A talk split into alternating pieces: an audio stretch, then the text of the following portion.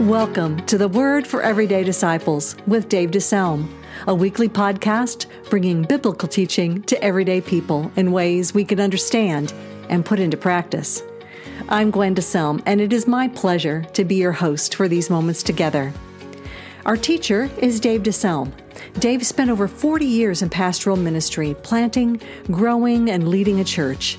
Today, he is the executive director of Dave DeSelm Ministries, offering resources for everyday pastors and the people they lead, such as a weekly blog, devotionals, coaching, speaking, and more. You can find out more about us at davedeselmministries.org. Well, as we continue our teaching series on Joseph, we find this young man locked away in prison. After all the abuse he endured, it would make complete sense if we found Joseph to be bitter and angry. Instead, he allowed God to use this season of hardship to shape his character. Let's join Dave and see what God may want to say to you about making your prison a training time. Let's get our Bibles out, shall we, and open them up to Genesis, Genesis chapter 39. The story is told of a middle aged couch potato who received a gift from his wife, and the gift was uh, private workout sessions in a health club. And uh, what a great gift. His trainer was Tanya, a 26 year old aerobic instructor and athletic clothing model. Think about that. The man documented his workout in a diary. Day one. Started the morning at 6 a.m. Tough to get up, but worth it when I arrived at the health club. There was Tanya. She's something of a goddess with blonde hair and a dazzling smile. Tanya was very encouraging as I did my sit ups, though my gut was already aching from holding it in while I was standing next to her. this is going to be great. Day two. Took a whole pot of coffee to get me out the door, but I made it. Tanya had me lie on my back and push this heavy iron bar up in the air. And then she put some weights on it. Legs were a little wobbly on the treadmill, but I made it. Her smile made it all worthwhile. Day three. The only way I can brush my teeth is by laying the toothbrush on the counter and moving my mouth back and forth over it. Driving was okay as long as I didn't try to steer. Tanya was a little impatient with me and said that my screaming was bothering the other health club members. Day four. Tanya was waiting with, for me with her vampire teeth in full snarl. I can't help it if I was a half hour late. It took me that long just to tie my shoes. Then I hid in the men's room until she sent Biff looking for me. Day five. I hate Tanya. I hate Tanya more than any human being has ever hated any other human being in the history of the world. If there was any part of my body not in extreme pain, I would hit her with it. Tanya thought it'd be a good idea if I'd work my triceps. Well, I have news for you, Tanya. I don't have any triceps. They fell off two days ago. Day six. Got Tanya's message on my answering machine, wondering where I was. She'll never know. Last night, I lacked the strength to use a TV remote control, so I watched seven straight hours of the Weather Channel. Day seven. Well, that's the week. The gift certificate is mercifully exhausted, as am I. Next year, maybe my wife will give me something a little more fun, like a root canal or a kidney stone. my guess is you'll never meet Tanya, but it could very well be that you've met someone like Tanya. You had the teacher who drilled you. You had the coach who pushed you. You had the band director who challenged you. You had the drill sergeant who all but killed you. You know what it's like to be pushed. What's behind the sadistic mindset of these individuals? Is there a method in their meanness? There really is. Somewhere along the line, these folks learned that tough tests toughen people. Joseph never knew Tanya either. But long before any coach blew a whistle or any band director blew into a, uh, shouted into a megaphone, God was in the business of strengthening people. And Joseph is a case study. If you've been with us through this series, you know that he was only 17 years old when he was sold into slavery by his brothers. Down he went into Egypt, and there he ended up in the household of a man named Potiphar. And while there, Joseph made his way through the ranks, probably taking 10 years to develop to the place where he became the head steward. But though he came to become head steward in Potiphar's household, the downside was that he began to attract the attention of Potiphar's wife. She tried to seduce him, and Joseph, to his credit, stood strong. But the woman, scorned and now humiliated, determined to get her vengeance. She accused him of rape, and Joseph ended up in prison. In the 39th chapter that you've opened your Bibles to, we pick it up looking at verses 19 and 20. When his master heard the story, his wife told him, saying, This is how your slave treated me. He burned with anger. Joseph's master took him and put him in prison, the place where the king's prisoners were confined. Joseph had done everything right. He'd stood tall for God. He'd stood strong against temptation. He'd honored his Lord, and yet he still ended up in prison with no hope of parole. Surely he's wondering, what's going on? Where's God in all of this? As I look out at you, I've talked with so many of you, and it seems like this is such hard times for so many fellowshippers because some of you know what this is like. Many of you in this room have done everything right, but life has turned out so wrong. You went to school, you got your degree, but you can't get a job. Or maybe you worked the job and you worked it with integrity and with honesty, and you got laid off and lost that job. Others of you in this room know what it's like to stand strong morally, only to be dumped by your boyfriend or girlfriend when you don't give them what they wanted. Perhaps you prayed for children, but the nursery is still empty. Perhaps you raised a child only to watch him or her walk away from God. And it's just hard now. It's hard. In many ways, life can feel so like a prison. I've talked with some of you, and your marriage is a prison. You're trying to love well and to serve well and to give well, and you receive so little in return. It's just hard. And there are some of you, and I know this is very difficult. You had hoped to grow old with your spouse, but now their memory is fading and their recognition is going. And indeed, you will grow old together, but only one of you will know what day of the week it is. Prison like experiences that make life so hard. How do we explain these things? When you try to do what's right and things turn out so wrong, how do you explain them? Gently, gently. None of us can comprehend God's ways. We need to be done with sweeping, sweeping statements and dogmatic declarations at times like this. But we do need to lean back on God's character and to understand His presence. The last time we talked, we talked a lot about His presence. And that key verse we got out of that was at the end of verse 20. While Joseph was there in the prison, the Lord was with him. The Lord was with him. And this morning, I want to remind you again that God is with you where you are in your prison. But beyond the fact that God is with us, He also wants to do something in us that ultimately He might do something through us. God is with us. He wants to do something in us that He might do something through us. For the believer, the prison you find yourself in is not without purpose. There is one who does all things well, and even your prison has purpose. We know this because of Joseph being referred to in another section of the Bible. From Psalm 105 There in prison, they bruised Joseph's feet with fetters and placed his neck in an iron collar until the time came to fulfill his word. The Lord tested Joseph's character. The key word there is the word tested. You could also use the word trained, matured, developed, strengthened. Integral to God's plan for Joseph in the future was Joseph's training time in the present. Joseph was being trained for something quite amazing. We've seen how the story ends. We know that at long last, after more than 20 years, Joseph will become the second in command over all Egypt. He will be responsible for the food distribution to a famine starved world. This will be Joseph's responsibility.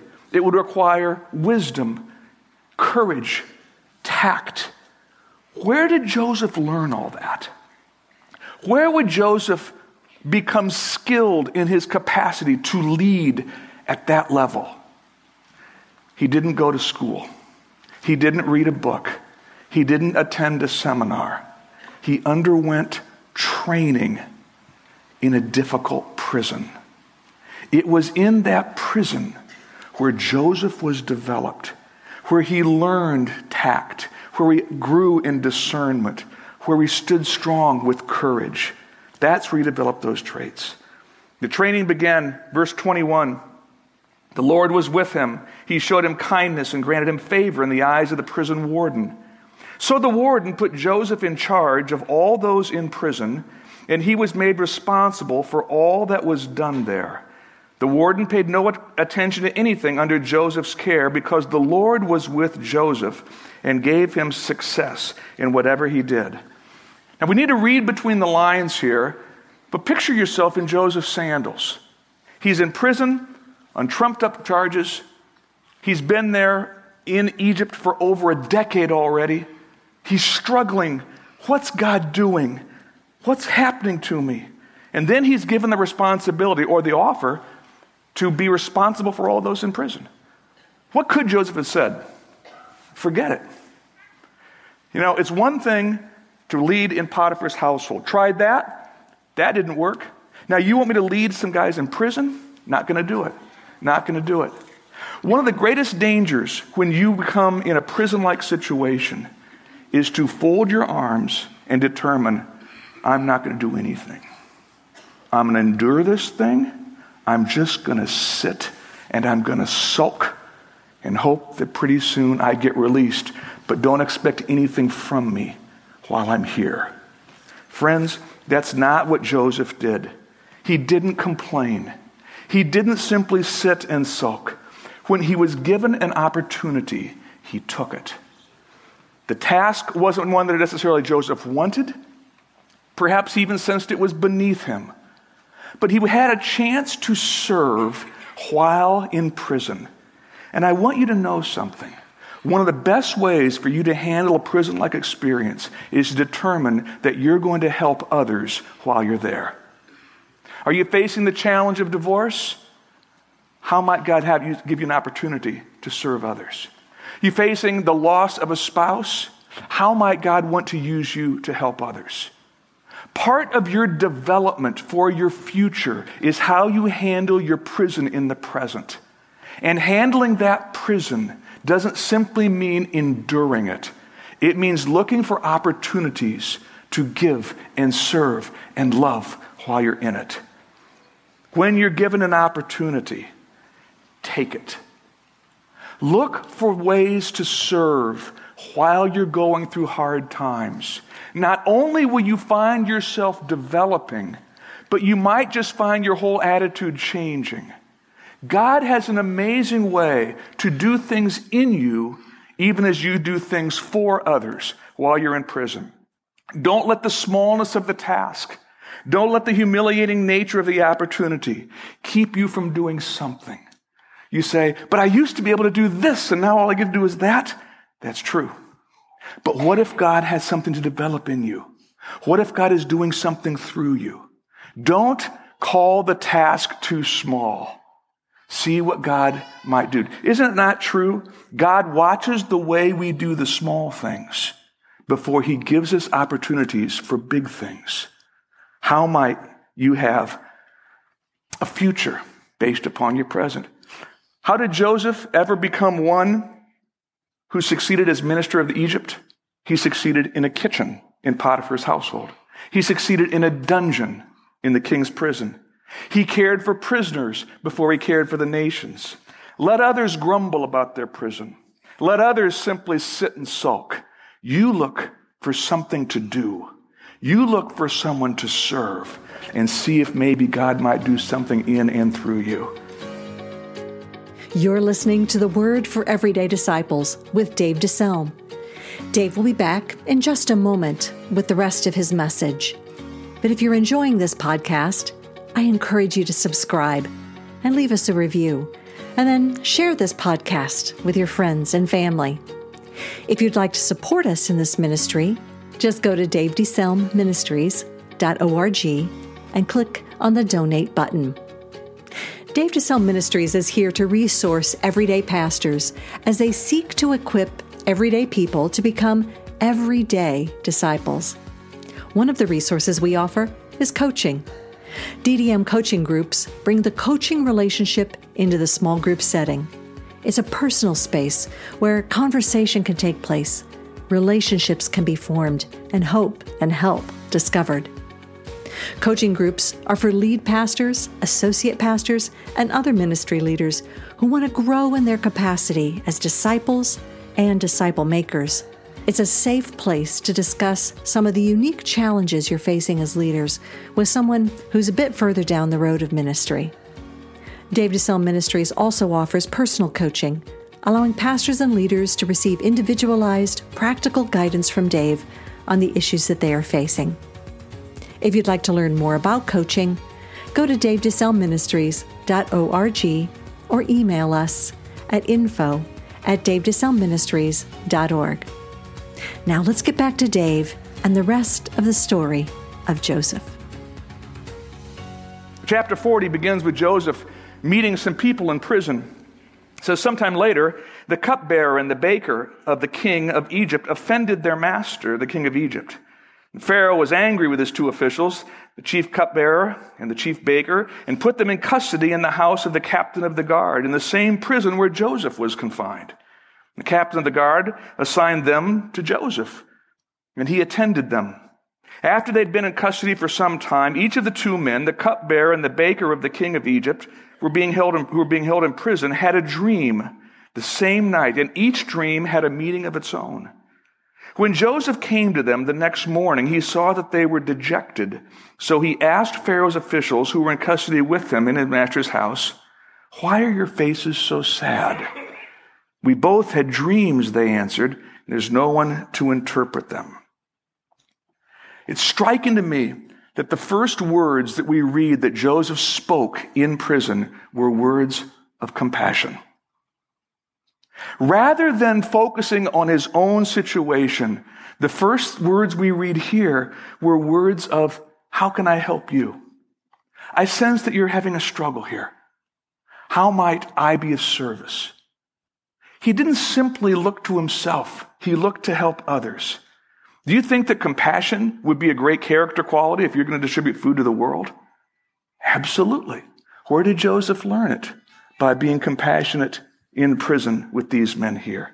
It was the compassion that Joseph showed those individuals that one day served him well in the future another way.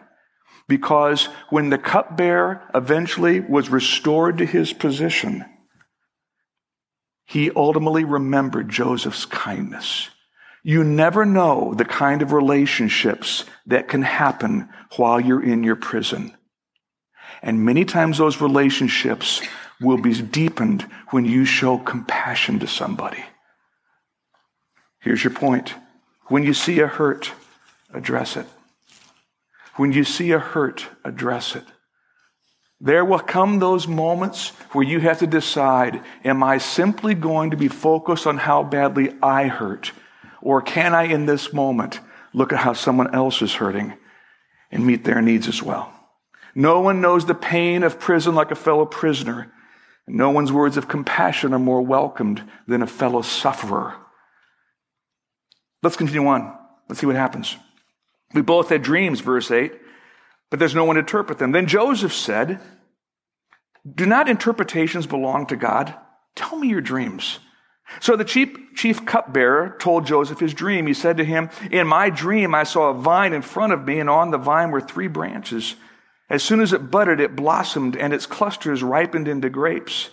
Pharaoh's cup was in my hand, and I took the grapes, squeezed them into Pharaoh's cup, and put the cup in his hand. This is what it means, Joseph said to him. The three branches are three days. Within three days, Pharaoh will lift up your head and restore you to your position, and you'll put Pharaoh's cup in his hand, just as you used to do when you were his cupbearer. But when all goes well with you, remember me and show me kindness. Mention me to Pharaoh and get me out of this prison. For I was forcibly carried off from the land of the Hebrews, and even here I have done nothing to deserve being put in a dungeon. When the chief baker saw that Joseph had given a favorable interpretation, he said to Joseph, I too had a dream. On my head were three baskets of bread. In the top basket were all kinds of baked goods for Pharaoh, but the birds were eating them out of the basket on my head. This is what it means, Joseph said. The three basket are three, baskets are three days. Within three days, Pharaoh will lift off your head and hang you on a tree, and the birds will eat your flesh. Now, the third day was Pharaoh's birthday, and he gave a feast for all the officials.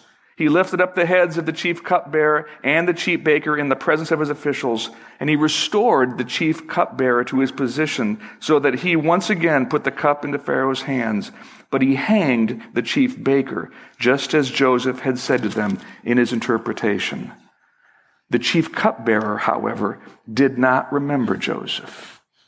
He forgot him. And we'll come back to that verse there next week. But there's another point I want you to see in Joseph's training time, and it's this.